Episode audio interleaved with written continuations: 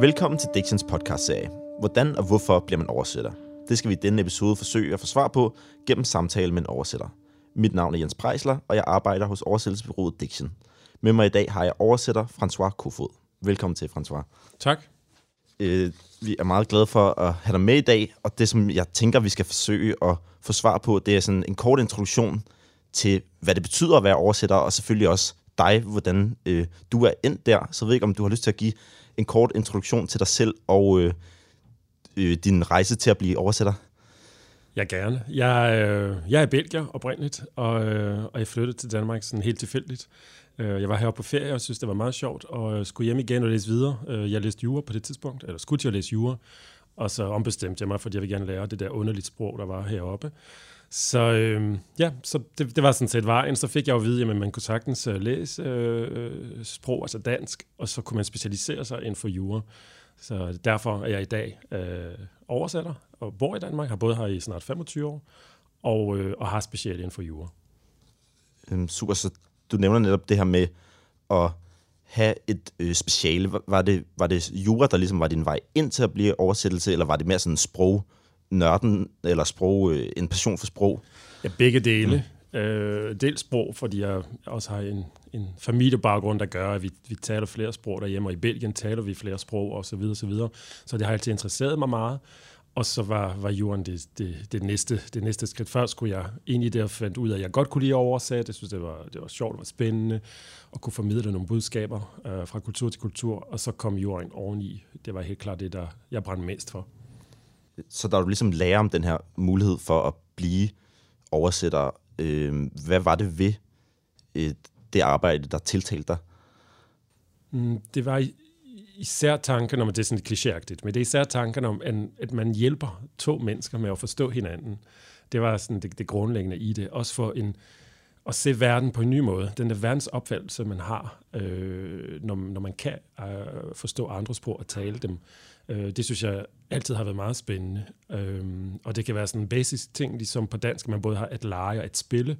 Det har man jo ikke på de fleste andre sprog, eller vestlige sprog. Så det var meget spændende at kunne lære, sådan, hvad er forskellen, hvorfor ser man det ene og det andet, og, øh, og det er der med mange ting. Øh, på Swahili er, er der meget få ord, så en, øh, et, øh, et, et, et vandløb og en hovedpude er det samme ord, eller en bold og noget gummi er det samme ord.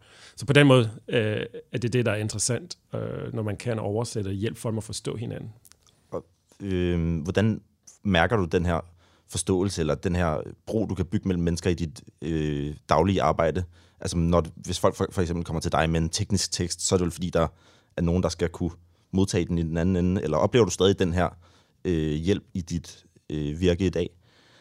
Det, det er meget forskelligt, for det tit, hvis det er fagtekster og så videre, der, der er jo ikke måske samme behov for den der kulturel forståelse. Øh, tit er det måske, hvordan skal jeg bruge den her maskine, eller hvordan skal jeg forstå min stemning. Øh, så det er sådan meget, meget øh, simpelt og, og firkantet. Øh, så lige inden for fagområderne kan det være lidt, lidt svært. Der mister man lidt af den der fornøjelse øh, ved at skabe forståelse, øh, altså en kulturel forståelse. Mm.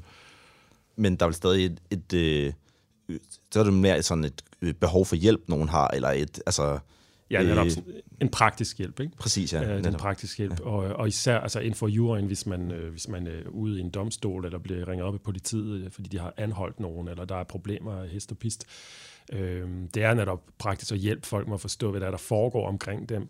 Øh, hvorfor er de anholdt, og hvad er deres rettigheder, og, og hvad skal der ske? Nu skal de sidde øh, og vente i 24 timer på dommervagten osv. Så, så på den måde er det, er det altid sådan lavpraktisk. Øhm. Ja, for jeg ved ikke, om du har lyst til at give nogle sådan over, konkrete eksempler på, hvilke typer behov eller hvilke typer øh, tekster, som folk kunne komme til dig med? Jamen, ind, ind, inden for jorden er det meget, meget forskelligt, og alligevel meget ens. Det kan være folk, øh, der bliver gift eller bliver skilt. Det er folk, der bliver født. Det er folk, der dør. Det er folk, der har begået kriminalitet, hvis det er der, vi er. Og, øhm, så, så på den måde det, det er meget forskelligt, men det er altid det samme, at de på, der er altid to parter, som ikke er fra, øh, fra det samme land, eller i hvert fald ikke taler det samme sprog. Øhm, og som så skal have hjælp til at løse et problem, eller komme videre, hvis der er, der er de gode ting, eller de glædelige ting, som fødsel og, og så videre. Nå, men så skal man jo ja, have det der forældrepar, skal have anerkendt deres rettigheder til deres fælles barn, når de skal ud i verden og så videre. Og omvendt så er der de, de triste sager, når, når folk bliver uvenner og, øh, og skal blive skilt og finde ud af, hvad der skal ske med børnene, for eksempel hvor, øh, hvor følelsesmæssigt tilknyttet bliver du til de her mennesker? Altså, man, jeg tænker, efter 25 år, så får man jo en eller anden, øh, en eller anden nødvendig professionel øh, distance, men det, man kan vel ikke lade være med at stadig forholde sig lidt til indholdet af de her tekster? Nej, netop. Man får en distance, men det har taget tid øh, at komme der til. starten var det virkelig svært ikke at komme hjem og tænke, at jeg skal hente gin og tonic og en håndfuld nødder, fordi det her, puha, især hvis det involverer børn, eller hvis, hvis der er givet altså vold og så videre, uretfærdighed på en eller anden måde. Det kan være hårdt at tage med hjem. Uh, hvis det er økonomi, økonomisk kriminalitet, kan man være måske lidt mere ligeglad. Det er jo bare penge. Det må de selv om. men, men mennesker kan være svært, og som du siger, så, så går årene, og så bliver man mere og mere hærdet og tager mere og mere afstand øh, fra det, der, der sker, eller distancerer sig fra det, øh, så man også beskytter sig selv og, og forbliver så upartisk som muligt. Ja, det kan jeg godt forestille mig. Øhm, så hvis vi skal zoome lidt ind på sådan en, øh, hvordan din hverdag eller dit arbejde er opbygget, øh, hvordan modtager du så de her tekster, eller hvordan ender du med at, at sidde med de her opgaver? Er du aktivt selv opsøger, eller bliver det øh, bliver du øh, kontaktet, eller hvordan hænger det sammen? Jamen, det, det måde, jeg får dem på i dag, er helt klart at blive kontaktet. Det er meget sjældent, jeg aktivt øh, opsøger noget mere. Det gjorde jeg meget i starten. Men i dag, og især inden for, inden for hvad skal man sige, mit fagområde, der, øh, der er der jo lister, så det er inden fra Justitsministeriet, eller hvad det er, politiet, der ringer, og så Rigspolitiet osv. Så, så, så, så, så det er klart, det er dem, der skal kontakte mig. Jeg kan ikke vide, hvornår der er behov for, for, for hjælp for en, med en, en anholdelse osv. Så videre. så, men, men der, i starten var der et stort aktivt arbejde i at blive ja, at gøre opmærksom på en selv og sige, at jeg er her, og øh, kom og brug mig, hvis jeg er glad for, for mit arbejde. Øh, så i dag er det lidt mere øh, tilbagelænet, og, og, og jeg lader arbejde komme til mig. Ja. Og du har vel også, jeg kunne forestille mig, opbygget en, ja, et, et, et, selvfølgelig et renommé, men også et, et netværk. Altså, der er nogen, der ved, at det er dig, de ja, kan det kontakte, hvis det... Det er netop netværket, der, der, der er nøgleordet her, ligesom med så meget andet.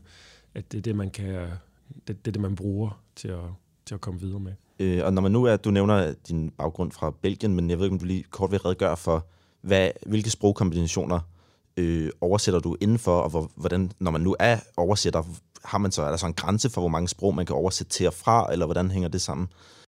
Oh, det er et godt spørgsmål. Jeg tror, at grænserne, øh, som du nævner, de er op til en samvittighed.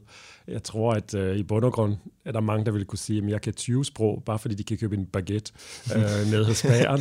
Men så kan man måske være lidt mere selvkritisk og sige, at man kan jeg vidderlig sidde i en domstol øh, og sige andet end baguette. Så, øh, så, så på den måde er der en begrænsning. Altså, vi kan lære meget. Jeg kan også flere sprog, end jeg arbejder med for sjov, altså husbehov. Man skal kende sine grænser. Øh, personligt er jeg beskikket i fransk. Øh, det giver jo sig selv, når jeg er fransktalende.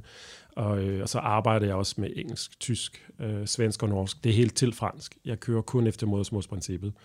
Øhm, så ja, så det er de kombinationer, jeg arbejder med. Super.